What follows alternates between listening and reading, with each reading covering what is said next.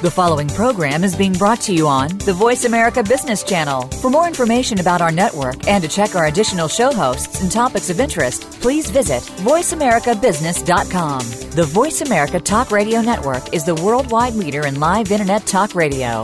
Visit VoiceAmerica.com. The views and ideas expressed on the following program are strictly those of the host or guests and do not necessarily reflect the views and ideas held by the Voice America Talk Radio Network, its staff, and management.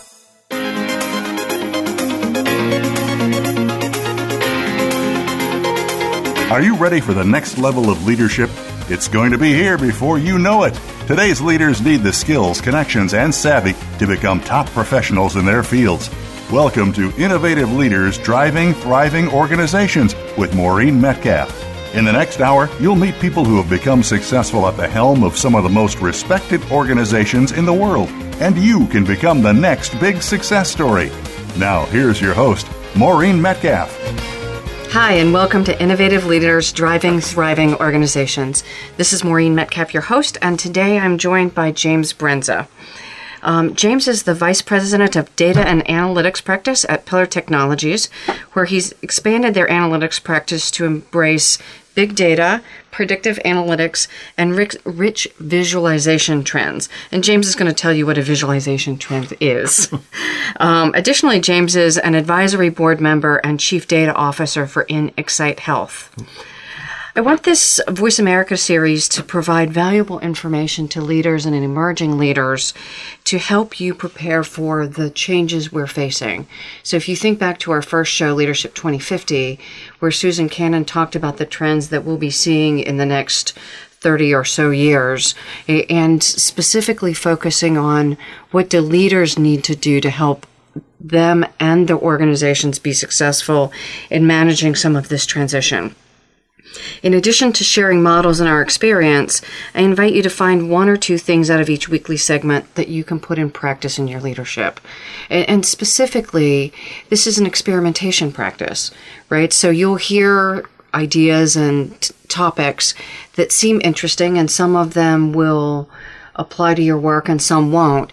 So, what I encourage you to do is just treat it like a, a science experiment and practice a new behavior with people you trust to give you honest feedback. See how it goes, and if it doesn't work, ditch it. If it works, make it a permanent practice. And we talk about the idea of innovating how you lead. So, this is the innovation part that on a regular basis, you find areas to update your leadership practice just like you would update your mobile device or your technology or your golf swing. So if if you're updating your golf swing with more regularity than your leadership practices, and you're not a golf pro, you're probably misplacing some of your energy. James is laughing at me. not Great a golf pro. so so again, the invitation is just as leaders, it is absolutely imperative that we're updating how we do what we do because the world around us is changing very quickly. So again, analytics is a hot topic in many different organizations. It can be a significant differentiator for organization and success when it's implemented in alignment with strategic goals and when it's done by leaders who are skilled enough to navigate the volume of change this creates. And James will talk about exactly how much change implementing analytics projects can be because it is well beyond um, a technology change that just produces more data. It changes, if it's done well, the behavior of most segments of the organization. And that's where the leadership piece comes in. How do we keep the organization running? Um, deliver the the ongoing exceptional service we're trying to deliver and at the same time change how we're doing much of what we're doing if it's done poorly it can waste precious time money and disengage our valuable employees who are producing great services for our clients. So I want James to share a bit more about his experience and his background. And the reason I chose James for the show is we've worked together before. I have a really high regard for his business acumen, technical acumen, and his ability to move projects forward. And one of the things James is known for is as a uh, technologist, he can connect the tech, the reason for what he's doing back to business goals and really drive organizational performance rather than technology change. And, and that's a rare quality in a technologist. So we wrote together the Innovative Leadership Workbook for implementing analytics programs. So James is going to tell you a little bit about himself, and then we're going to go into specifics about anal- analytics. Well, thanks, Maureen. It's great to be here today. I enjoy spending time with you all the time, and it's especially interesting we get to talk more about leadership. Let me go just briefly over my background because I think it has a big part of my story as far as how I approach analytics. So I started out as a true technologist, application development um, in the financial services sector and insurance. I then moved over to BMW, where I was doing work globally, and I actually moved out of pure technology and into business integration. And one of the reasons to me that that is so key is it speaks to my focus on not just do the technology or get the technical bits written and implemented, but how do you make sure they get ingrained into business processes to really make a difference? I also spent seven years with GE, where I got my Six Sigma black belt. And that's actually I started delving into what we now call data science. So shortly after 9 11, I was actually working with a small team of people analyzing all of the flights globally for the next year to understand which plane segments weren't going to be running, what jet engines weren't going to be used, and then what's the impact on parts and service. So using data science a year out to actually start pulling out parts out of the development process to save millions of dollars. I also spent some time with Kroger, a large national grocery retail chain. They're in excess of 30 states in the U.S., thousands upon thousands of stores, where I got accustomed to making sure every single item that went across every single register, whether it's a, a grocery item or a coupon, was analyzed by 8 a.m. the next morning. Had the opportunity to spend some time at IBM as well, leading large analytic teams. And in that instance, it was just a tremendous experience because we led people and the clients from having virtually no information at all on their transactional basis and pulling through hundreds of millions of transactions all the way through to predictive analytics on where they're missing their profit opportunities and all the way up to executive dashboards with visual elements that could tell the executives in an instant what point they're missing. And then on to Ohio State University, where I was a chief data officer and really helped them reset what's going on with their data warehousing and analytics and then presently with Pillar Technology, and as you mentioned, advisory board member for Insight Health. Uh, Pillar Technology, we've had just some fantastic successes just in the past few months. It's been an amazing journey with that team and for our clients as well, but we'll get into some of those as examples later on. So that's my broad background and how I ended up going from a technologist to a business integration guy into analytics and then that focus now on leadership to make sure all of those elements always come together for all the different initiatives I'm on. And for people in the audience, one of the things James and I talk about most often uh, when we get a cup of coffee is the leaders on projects he's working with and specifically which ones are exceptional and how do we learn from them and um, support those who uh, have some opportunities for development. So, James, a question for you. Analytics seems incredibly technical and elusive to many organizations. Is the secret to success te- uh, typically leadership, technology, or some combination of the two? Yeah, it's interesting you bring that question up because my observation, having seen multiple engagements and led multiple engagements, and I learn more by watching many times and speaking to my peers at conferences, it's really the intersection of the two. I have seen tremendous technology stacks become an utter failure as far as business results. And I don't mean it in a harsh way, but many times I pin that back on the leadership team that's endorsing it, whether it's the actual leaders in the seats on the team or the executive team trying to champion them to help them get to the results.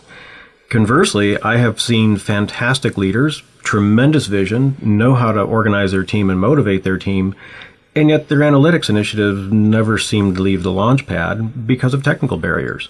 So there is some minimal technical threshold you need to address to have a successful technology or analytics initiative. But even with mediocre technology, when combined with good solid leadership, the results can be absolutely stellar. So it's the intersection of the two. Without either one being at least to some mediocre level, you will have no success. More often than not, it's the leadership is what I've been observing is causing the problem. Great technologies are available now. People spending millions of dollars on their technology stacks, but without the strong leadership, it's just mm-hmm. not leaving a launch pad. So, so then it's safe to say that if I go to a strong consulting firm, th- that I am likely to get a, a decent technology solution. And really, beyond that, I need to focus my extra effort on my own leadership. Absolutely. You can rent a strong leader. I, I refer to it as renting from a consulting firm. You can rent a strong leader, but you have to raise your own bar. Mm-hmm. So at some point, you can rely on them, but then you also need to take the training wheels off and mm-hmm. develop your own internal leadership. Unless you plan on spending hundreds of thousands of dollars per resource per year to continue to rent them, mm-hmm. um, it's really non scalable, Yeah. is the reality. So, yes, you do need to focus on growing your own leadership traits on your team. So, actually, there's an interesting small research study, but a research study by Bill Torbert uh, from Boston College looking at the ability of leaders to transform organizations. And what they talked about is those leaders who test as um, strategists and, and for people who are readers of business books, uh, Jim Collins' seminal book, Good to Great, referred to this as level five leaders.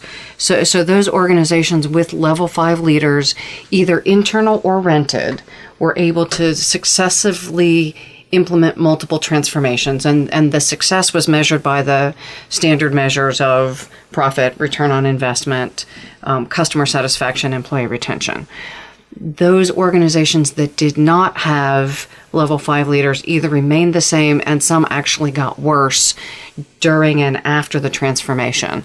So there's a strong case, if that study scales, that having leaders at that developmental level, either within the organization or external rented, or in an advisory capacity. So it doesn't have to be the person running the project or program necessarily, but they have to be in a strong advisory capacity to the person running the program. The probability of success goes up dramatically.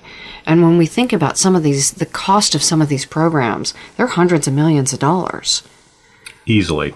right so so making this investment the ROI for doing it versus not doing it is dramatic. I came out of a large consulting firm and we had a project that um, didn't fail because of leadership. The company was acquired and it was shelved. Uh, that was a $300 million project that, that turned into no value as it was parked. So so we do see those major investments set aside f- for various reasons. The shame is when it's poor leadership that causes that kind of loss of money. So, um, how do you see outcomes varying based on leadership capability? So we've talked about some some succeed and some fail. Can you give a little more information on that? Well, let me turn that back to you first, because anytime we sit down and talk about leadership levels, you always have the advantage on me because I don't memorize the list as well as you do. So why don't you give all of us just a quick overview on the different leadership levels? And if you could, maybe try to put some emphasis on the general percentage of population. Sure. Because I'm going to tie that back to my answer to you then. Okay, and for those people who actually want to look at the list, uh, it is published on my website, Metcalf and Associates, under free publications. So, so you can uh, have access to the content without having to go buy a book. And certainly, if you would like to buy a book, that would be great too. Um, so I'll talk about the six levels that we see most often in an organizational context. The first is the diplomat, and about 12% of managers are at that level. And um, the this framework was that I'm using was created by Susanne Cook-Greuter in conjunction with uh, several other uh, exceptional researchers, and the the numbers, the percentages come from Bill Torbert's work, published in Harvard Business Review. So, one thing that is important to me is that as I reference models and frameworks, that they're highly statistically validated, and this is one that um, comes from Susanne's doctoral dissertation, so highly uh, at at Harvard, so highly researched and validated. Uh, And I say that because we can all make stuff up, and using information like this that is not well researched can do damage to our organization. So, so it, I think from an ethical perspective, it's important to use frameworks like this that, that are um, tested. So, diplomat is the first one. The, the diplomat, if we think of each of these levels talking about our development. It's an extension of childhood development into adult development applied to leadership.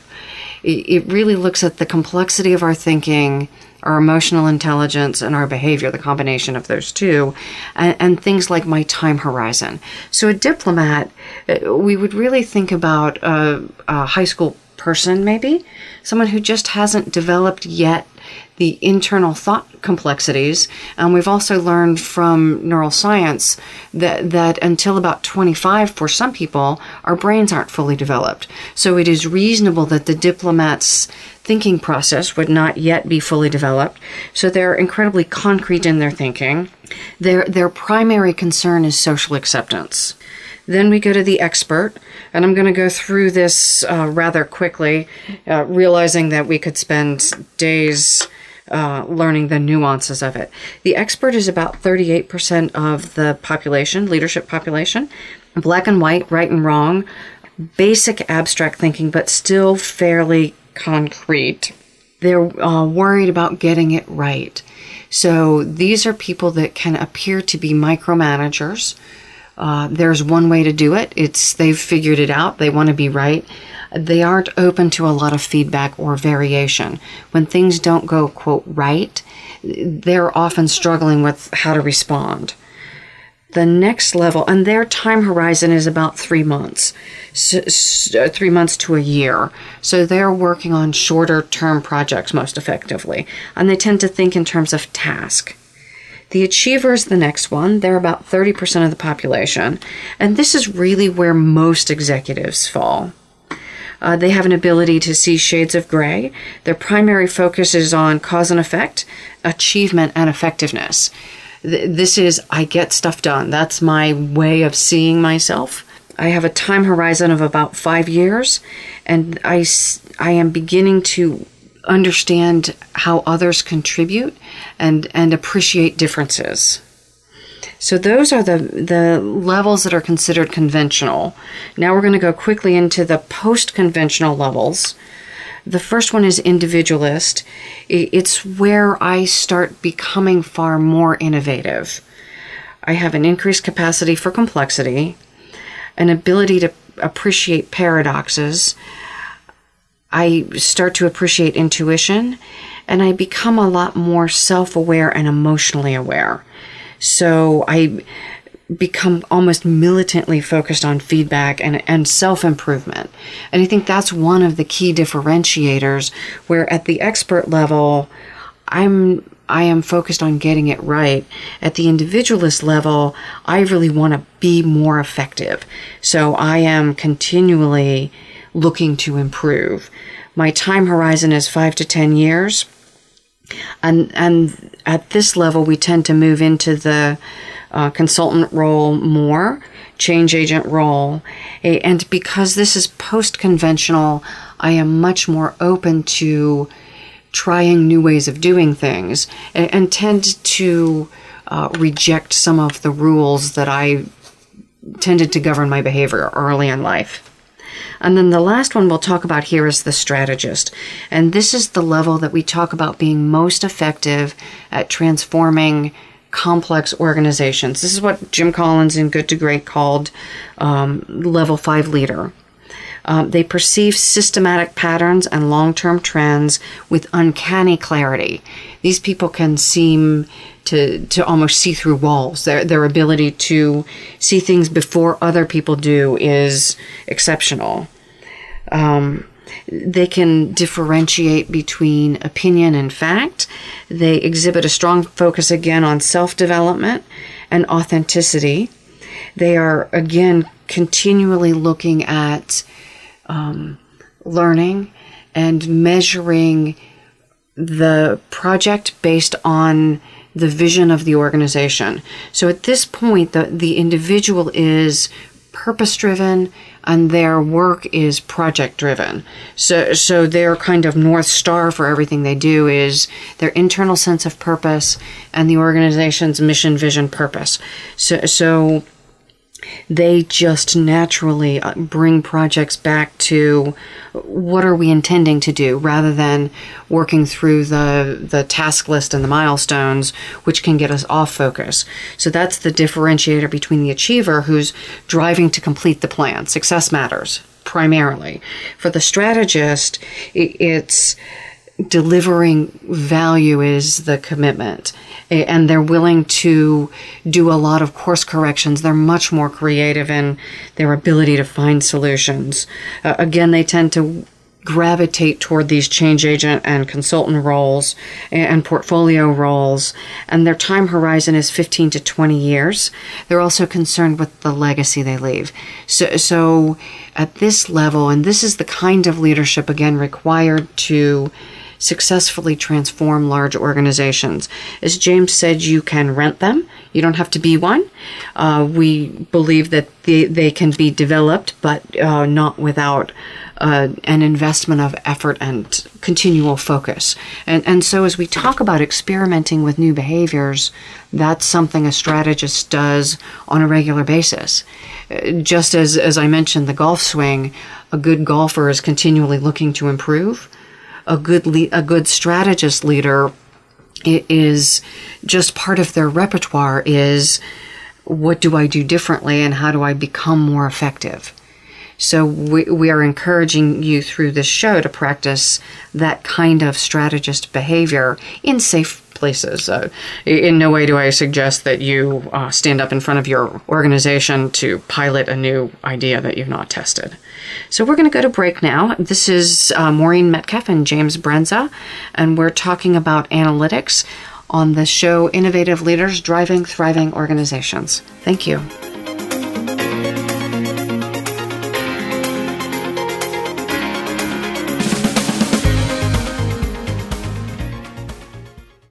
Metcalf and Associates is a management consulting and leadership development firm dedicated to helping leaders, their management teams, and their organizations implement innovative leadership and business practices to help create market differentiation necessary to thrive in this rapidly changing environment. As the author of eight award winning leadership books, Maureen Metcalf and her associates are positioned to help you and your organization grow and thrive. Visit metcalf associates.com. Maureen is ready to discuss your needs and tailor a solution to meet your needs through her expertise in keynote speaking, leadership coaching and training, transformational and organizational growth consulting. For your business, we can help with facilitated leadership retreats, organizational planning, culture alignment, individual and organizational assessments, online leadership development programs, and one on one or corporate wide leadership development sessions. Move forward with Metcalf and Associates. Visit metcalf-associates.com.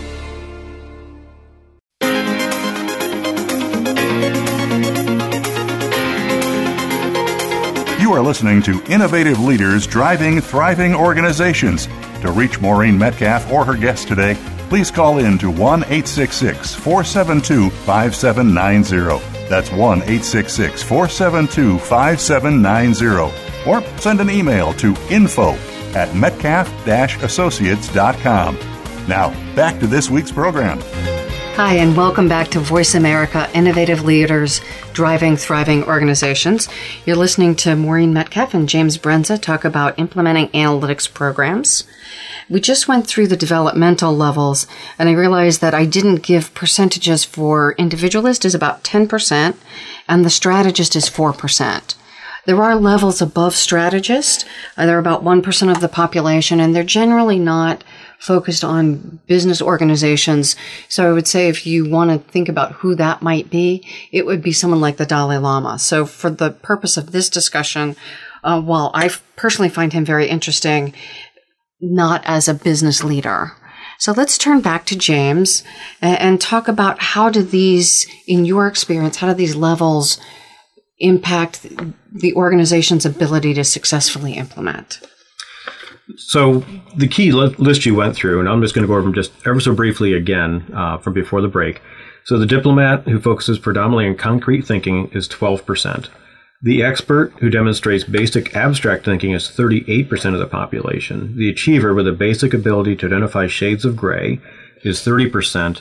The individualist now has an increased capacity for advanced complex thinking is about 10%, and the strategist, who really perceives uh, systematic patterns and long term trends, is only 4% of the population. You introduced this framework to me a couple of years ago, and now that I've been working with it a little bit and working through multiple engagements, I'm really starting to see how these pan out. So the original question is how do I see these levels um, pan out to leadership capabilities and results? So one of the first ones I see where these play out is really just purely in execution.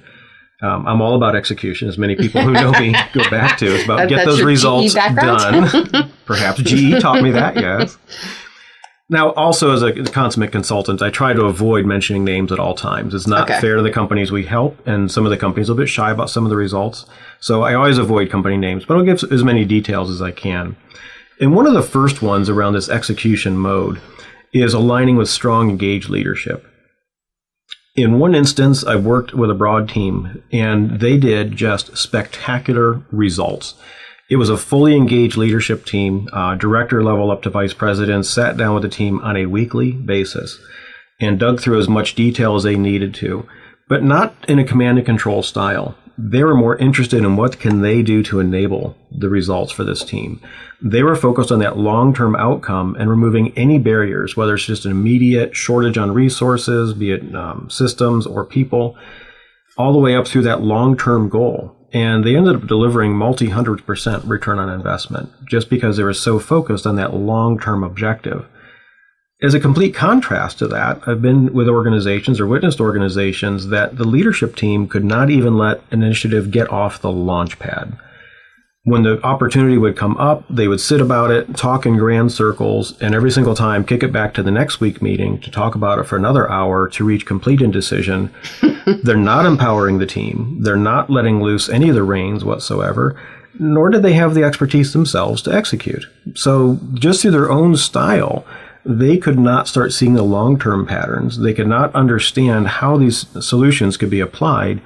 And it just literally never left the launch pad. It never left the conference room discussion after a few months. It was just crazy by my estimation. The other leadership style I see really coming down that creates a ton of problems, and this is very particular to analytics, is the command and control, the top down leadership. You have an executive or a leadership team, and they have all of the answers. They know the patterns, they know the processes, they know the technologies better than anybody else, and they know how it needs to apply to their business. Now, many leaders do have great vision and they do have that kind of command of details, but it becomes the command and control leadership style. That, you know, if you just do what I tell you to do, we would have spectacular results. what you start understanding, courtesy of the framework you've shared with me, is a lot of those leaders actually tend to be achievers and experts. They're not the visionaries. They're not the strategists. They're not looking further out on the horizon to help people actually succeed. And what I find really disappointing many times is they're also not developing their own internal leaders. Their idea many times of developing leaders is make people more like me. They have to be the achiever. They have to be the expert rather than being the person who's more motivational, looking for the patterns, looking for the long-term trends. An example of that, there's a couple of initiatives that have been engaged on just recently. One of those initiatives took a modest six figure investment for resources and delivered results that are measured in the tens of millions of dollars. Wow. It is literally a return on investment at the end of one year that's going to exceed 10,000% return on investment. Just a spectacular result, set an all time high uh, for any project I've ever been involved with at all. A competing, exp- uh, competing effort I'm, I'm also seeing right now it's a team who again can't leave the launch pad. They have grand visions, but it's all wrapped around a very command and control leadership team. Um, all of the executive team are all very much command and control. And until they know exactly how it's going to come together, they will not let anything happen. The other team was very strongly engaged for the 10,000% mm-hmm. return on investment. The leadership team, the executive leadership was involved on a weekly basis. So let me just clarify then the, the command and control team and the, the successful team, both heavily engaged. So one's not abdicating, they're both actively participating. It's just the kind of participation on the command and control team. It's a question of are you empowering on a mm-hmm. weekly basis or are you choking it on a weekly basis because it doesn't fit your mold? Okay. Your mold may have been great 5, 10, 15 years ago, but that's not the mold that's going to be successful in the future. And also, the technologies have changed so dramatically for analytics. You have to be open to realizing that you don't necessarily have the perfect answer. And you need to empower the team to go find the answer mm-hmm. for you and check the results, kind of set the boundaries, mm-hmm. and empower the team to work within the boundaries. Another area where I've seen results fall flat is around product and service innovation. This becomes really interesting. There is a organization who was trying to spin off a different group to move into a whole software controlled side of the industry versus hardware. And their executive team literally could not let go at all. They would try to empower a team to get started on the process. And no sooner would that team get started and be empowered for two to three months to come back, report out on their progress, and talk about their plan to move forward, the executive team completely shut them down. Every single time they came forward, it wasn't fitting a mold of what they thought would be successful, and they killed it. And then they recreated the team for the next two to three months to try it again. They would come back with something different, didn't fit the mold, kill it. Let's try again. They eventually just completely gave up just because it couldn't fit the mold. They couldn't empower the team. I, I favor more setting the boundaries, mm-hmm. define the limits of what the box mm-hmm. the team can play in, empower them, and then check more based on results, realizing it takes a little bit of time to deliver mm-hmm. firm financial results, but it can be done. And picking people on the team that you trust and know can deliver. Absolutely. You know, another key example in this product and innovation services um, group I'm working with right now, they're completely changing the approach to the industry. They've removed all the barriers. The leadership team is very, very inspirational. They set a strong vision. They set some bounds, and the bounds they're setting are actually fairly wide. Mm-hmm. So anything within this reasonable range mm-hmm. is within your control. Go out and do what you have to do to get it done. They're all about leveraging the data and leveraging the analytics, and is really just taking off incredibly fast. In matter of just a few months, these things can start happening. But again, it comes back to that leadership style. Are you setting the vision? Are you setting some of the limits? Mm-hmm. Are you then looking for the deeper processes mm-hmm. and understanding how it's going to work within large ecosystems and then enabling the team to go complement that? You know, as you take a breath, I think of Uber, and while I don't know their leadership team, I think of their use of technology and analytics and how it will completely change the entire industry of transportation, of getting a cab. And now they're, they're actually using a similar algorithm for massage therapists that, that people can rate the clients and massage therapists are now rejecting clients just like Uber drivers are rejecting cab patrons. Mm-hmm. So it is interesting that through um, what would be seemingly an interesting algorithm, we're upending industries. Oh, it's complete disruption. There's no doubt about that. And I think what's really becoming even more interesting, it's beyond just disrupting the normal service delivery of massage or cab fare, so on and so forth. They're now becoming data companies. Um, mm-hmm. Recently became known that Uber now views themselves as more of a data company. That all of these fares, whether people have actually engaged the service, maybe they didn't because they didn't mm-hmm. like the mm-hmm. price point or the uh, service window, mm-hmm but they've captured that data for both the strong outcomes and the negative outcomes. They're now packaging up that data and understanding how it can upend into the entire industry. Many, many firms are realizing now how they can monetize their information mm-hmm. assets. Basically, how do you bundle up the data and dig deeper into it? Either sell it as analytics or bundle up, if you can blind it. We obviously mm-hmm. don't want to be selling mm-hmm. personal data. That would but some not be a good do. thing. Well, they do and they shouldn't. So there should be limits in there somewhere. But if you can blind it, and look for mm-hmm. the deeper trends. Okay. There's more value in your data many times to combine it with other data that's out in the industry. So whether you're looking at your own internal data and mm-hmm. information and then complementing it with external data, what's happening in the rest of the market, or vice versa. Maybe you're you're going to make your data that external source that mm-hmm. others can go leverage. There's more value there many times than just in your own internal operation. And, and so I'm going to ask a question, and the answer maybe I'm off base, but Forrester and Gartner have been doing that for years, right? They do a lot of the research. They don't necessarily have rich bundles of data that okay. they bundle up and okay. sell you as external sources to be continuously integrated. Okay. You'll see a lot of that actually in the healthcare industry, pharmaceuticals specifically. Um, okay. Um, there's a couple of sources where you can actually download all the scripts filled anywhere in the U.S. Hmm. It is completely blinded. Okay. So I can't tell of what medicine you're taking? Correct. But I can tell you down to the zip code exactly what strength, what form, what product went to how many consumers and when.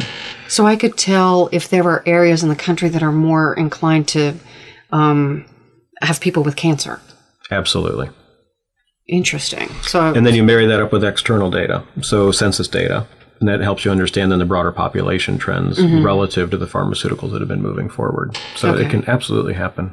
So I could look at like concentration of nuclear power plants and see if there's a correlation, mm-hmm. or any other number of potential sources of poor health. Correct. Interesting. Okay, I'm getting us off topic. But that's good. Okay, so how do different leadership development levels complement each other with analytics, and how does the innovative leader respond? And as I'm asking a question, that the thing I want to make sure I am clear on is each of the developmental levels is critical to organizational effectiveness. So it's not that we want all strategists. In fact, um, having worked in uh, small groups of self-selected teams that are strategists and magicians, um, I wouldn't do that again. It, it really is important to have a range of people on the team. So, so it's. I realize I'm repeating myself, but it, it bears re-emphasis that all levels are important for, especially a large organization, to function effectively. Absolutely. And this was a hard part for me to first accept. Um, myself testing out at the strategist level and typically working at that level. Of course, you'd feel great if you could surround yourself with a few more people at that level. Not saying everybody be like me, but bring a few more into the team. But what I started realizing as I looked at it, and you look at what really leads to a successful initiative, it is the balance. You really do need to have all roles represented. So let's take a couple of examples from the realm I typically work in. Uh, we'll talk about developing for analytics. So you're going to have to have software developers to help front all the data, get it prepared. I like to call it the land it, scrub it, and trust it. You have to understand the data. You mm-hmm. got to scrub it for quality. Make sure you can trust it before you start performing mm-hmm. analytics. That doesn't work well with a person who's looking for the trends five or 10 years out. This mm-hmm. takes a tremendous amount of concentration. It goes back really to an expert level, is the software developer, the typical level. Unless they're breaking all kinds of molds, the reality is if you need to get that data in, internalized, and ready for analysis in a matter of weeks, you need someone who's going to stay very, very focused. They have to mm-hmm. understand the role of right, if you will, but also measuring up to the right standards. So if the right standard is you have to have all the frequency distributions done on the data, that's the only person that can get it to that level of detail that quickly. Now, we're also highly dependent on architects. The architect is going to help you understand long term how all of these pieces come together across an analytics initiative. An architect who's a diplomat, a people pleaser who just wants to give anybody whatever they want, that lower 14% of the population, or 12% of the population, if you will, they're not going to help you break the mold. They're not going to help you understand directionally where you should be mm-hmm. heading in the future. You really need your architect to be an achiever, someone who's going to be focused on the conceptual complexity of what's happening mm-hmm. and be able to make a strong recommendation and really put forth the backbone. If they come under fire for the mm-hmm. strong recommendation, be prepared to support it. So again, you have to have those different levels. Your data scientist is really a fascinating role. Um, we used to call them statisticians, by the way, until we merged them up with how to ma- handle mass databases. Now, your data scientists, they really perform best as individualists. People that can exhibit and appreciate the paradox. They can dive in deep, apply science where they need to to understand the trends. It can't really be an expert that could be successful in that role. Mm-hmm. Oh, yes, they'd certainly be successful in just pure statistics. Mm-hmm. They could tell you all the p values, tell you all the r squareds till they turn blue in the face and you keel over out of your chair and fall asleep. but the reality is, they need to tie it to that bigger picture and help you get to the bottom line. So, again, it's that balance. You mm-hmm. need the developer who typically is an expert, you need the architect who's an achiever, um, data scientists coming a little bit further up to the higher level leadership. But most importantly, your executive leaders really need to be at the strategist or above level. Mm-hmm. They need to be prepared to set that vision, set those bounds, empower that team. Most importantly, understand who's missing on the team. Mm-hmm. If they're not seeing enough developers at the lower levels that understand exactly what to get done, as you know, determined by the architect and other team members, mm-hmm. if they're not empowered and focused on that execution, it simply isn't going to succeed. Mm-hmm. So maybe they're not going to have the cheat sheet that I have in front of me, but the reality is the leader has to understand the significance of these different mm-hmm, roles mm-hmm. and start understanding what roles are filled or what leadership levels are filled and which ones aren't. most importantly, then, just like your product plan, is coming up with your people plan. How are you going to round out the rest of this team to ensure you will have success in the long run? Hey, and for lots of leaders, they've not heard of these levels, but they just do this intuitively, I assume. Many of them do. Um, it has helped me tremendously to start becoming more aware of these roles. Uh, maybe later on, I'll give you a little secret I've used to determine if you're having a problem with these roles or not. But it doesn't. It certainly helps to become more focused on the what's missing on my team. Okay. Where's the imbalance? Cool. We're going to go to break now. Um, this is James Brenza and Maureen Metcalf on the program Innovative Leaders Driving Thriving Organizations, and we're focusing on the success of analytics programs. Thank you.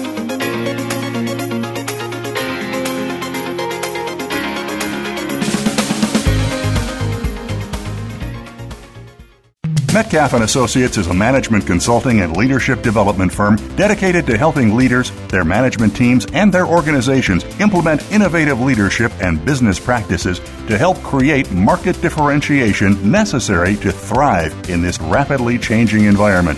As the author of eight award winning leadership books, Maureen Metcalf and her associates are positioned to help you and your organization grow and thrive. Visit metcalf associates.com. Maureen is ready to discuss your needs and tailor a solution to meet your needs through her expertise in keynote speaking, leadership coaching and training, transformational and organizational growth consulting. For your business, we can help with facilitated leadership retreats, organizational planning, culture alignment, individual and organizational assessments, online leadership development programs, and one on one or corporate wide leadership development sessions. Move forward with Metcalf and Associates. Visit metcalf-associates.com.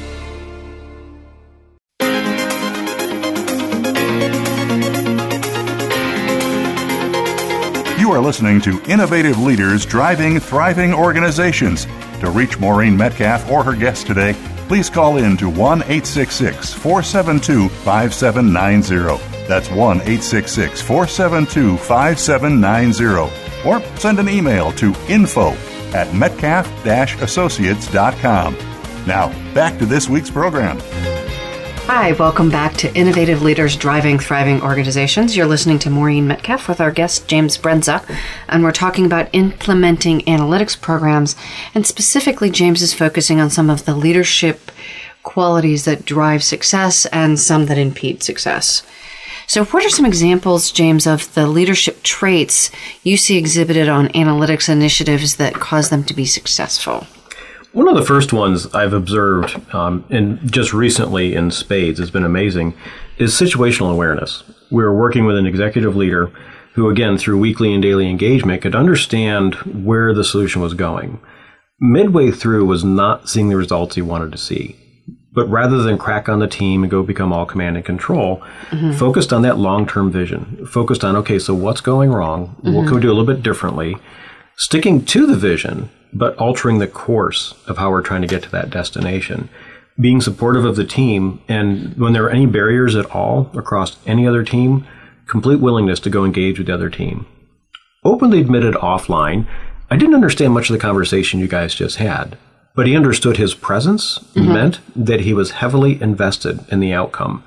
It enabled us to overcome some of the hurdles, and again, that's the one that got us to a 10,000% return on investment. And much of it was just due to that leader's strong commitment to the results and to the team, most importantly. Very committed to the team. So, one other thing I hear is uh, the ability and willingness to put himself in situations that are pretty uncomfortable. Oh, very uncomfortable for him. Um, he had complete trust, though, that we could drive the mm-hmm. conversation in the right direction, to get mm-hmm. to the outcome that the broader team needed to mm-hmm. be successful. Um, yeah, he was very willing to go out as far as he needed to go out to make that happen. And what's interesting on that, when it goes back to some of our first parts of this conversation, they had some decent technology. Some of it was almost categorized as mediocre, in that the results were stellar. So that's how, again, you can balance off poor technologies with strong leaders. The next area or next example where I see good, strong leadership and leadership traits would be self awareness. This is huge. Um, this I've seen on engagements a few years ago, where self aware leaders are constantly testing the waters and understanding how they're being perceived and how other team members are being perceived. They're constantly looking for those reactions and experimenting and tweaking everything in their communication style where necessary. They're also adapting to the audience flawlessly. So if they're speaking to people on the board or the very uh, key people the very top of the organization, it's a different leadership style mm-hmm. than when they're speaking in a weekly meeting with their peers, being directors, and certainly different if they're down in a daily or weekly meeting with developers. And yes, it's key. They're not even shy about attending meetings with developers. Many people shy away mm-hmm. from getting that involved or being seen to that degree. So this connects back then to our leadership levels that as as that highly effective and self-aware leader, I tailor my message to the developmental level as well as the organizational level of the person with whom I'm speaking. Absolutely. Okay. But then also purposefully seek feedback. Mm-hmm. Reach out, get a trusted advisor, get a mentor, or pull some team members aside and develop a trusting relationship with them and constantly seek feedback on what you can do a little bit differently. What can you do that's going to be a little bit more effective to help raise the outcome across the board? And again, the outcome can be the results, or maybe the outcome is leadership development of other people. Mm-hmm. And both are critical. Absolutely. Another area then is motivation. Uh, a good, strong leader is going to be focused on the team's energy level teams go under a tremendous amount of pressure, especially in analytics, because frequently the results themselves don't come till the very back end of the project. There's so much mm-hmm. preparatory work. Um, the statisticians are building hundreds of models many times that mostly don't pan out. Mm-hmm. So you have to have this strong sense of patience, mm-hmm. but also continuously motivate them. You have to continue to beef up the team energy level. Be prepared to tell the team it's time to take a break. Uh, we used to go out go karting. It's one of my favorite activities. We'll go out go karting with the entire team. Like bumper cars? Like we get to run into each other? If you go too slow, yes, you'll get bumped into. um, we've played laser tag with teams. Um, I did put down the request for paintball. I that sensed I would probably give away more bruises than anybody else. But again, focusing on energy level to understand what you can do to help keep the entire team focused moving forward.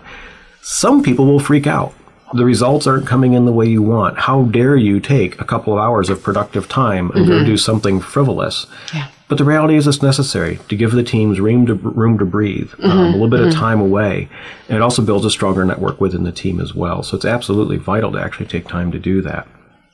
And then the last element is focus on others over yourself. This is a huge challenge so many leaders at the, top of the organization, let's mm-hmm. face it, they're still developing their own career trajectory. Mm-hmm. They're more focused on, is my boss going to perceive me as being effective at leading this? Mm-hmm. And the boss, many times, is not actually measuring the team morale. Um, they're just measuring the outcome. Have you mm-hmm. achieved what we wanted, what we set forth to do? So focusing on others over yourself is absolutely vital to both, again, maintaining the team, but also the mm-hmm. trajectory this gets back to sometimes pulling yourself down off that pedestal a little bit. Give other people credit. Mm-hmm. In the bigger picture, if it's successful, you will be successful.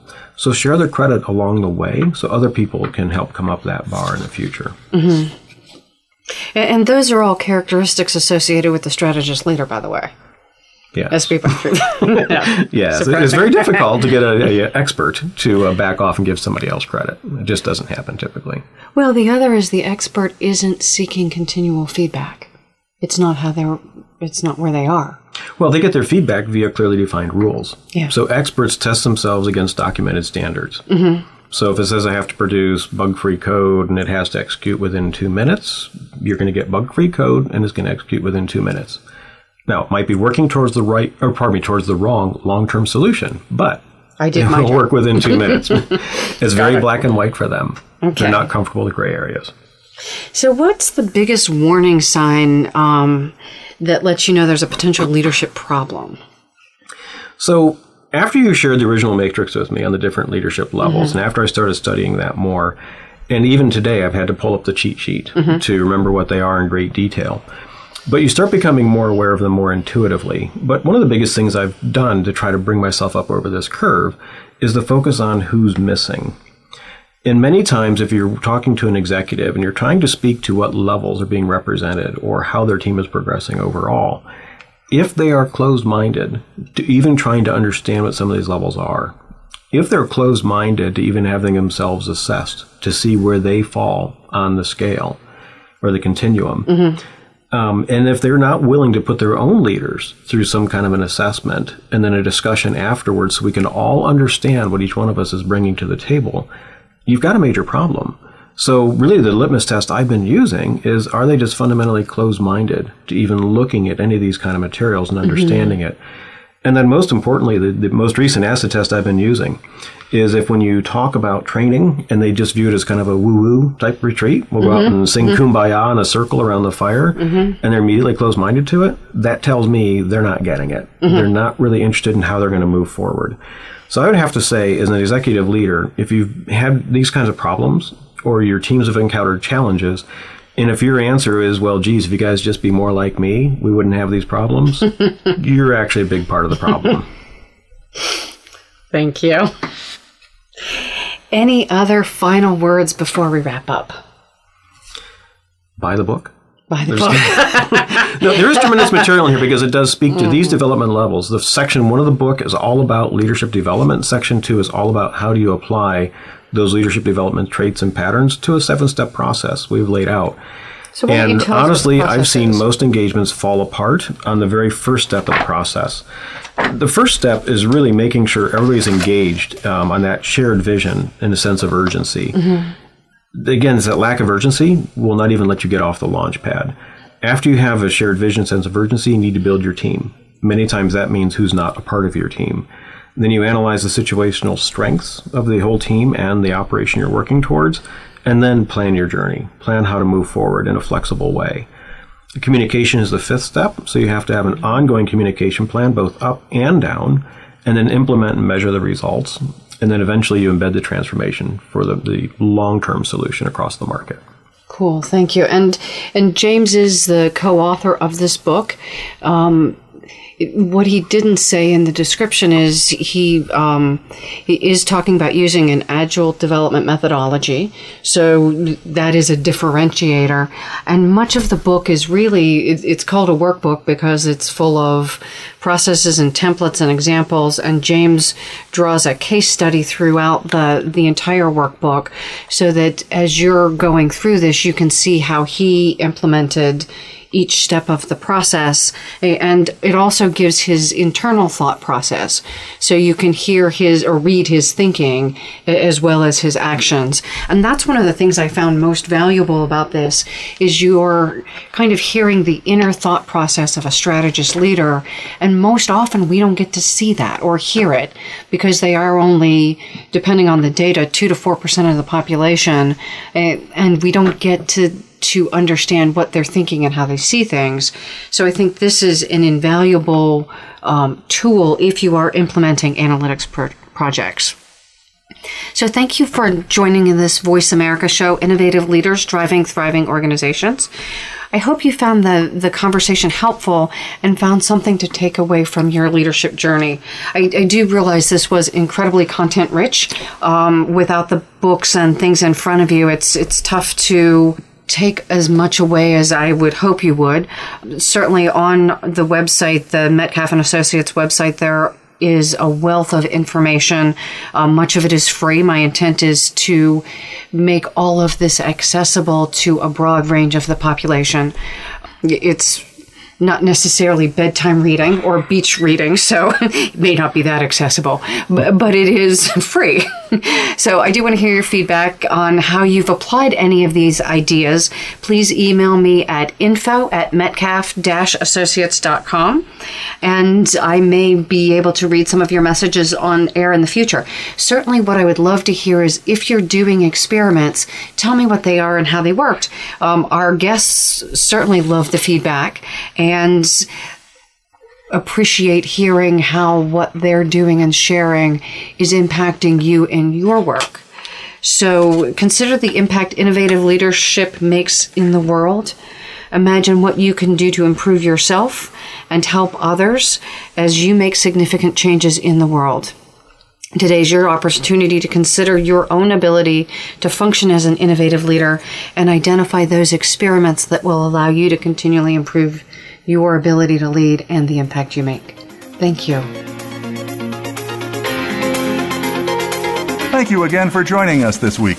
Please tune in for another edition of Innovative Leaders Driving Thriving Organizations with Maureen Metcalf next Tuesday at 11 a.m. Pacific Time, 2 p.m. Eastern Time on the Voice America Business Channel. We hope to see you here next week.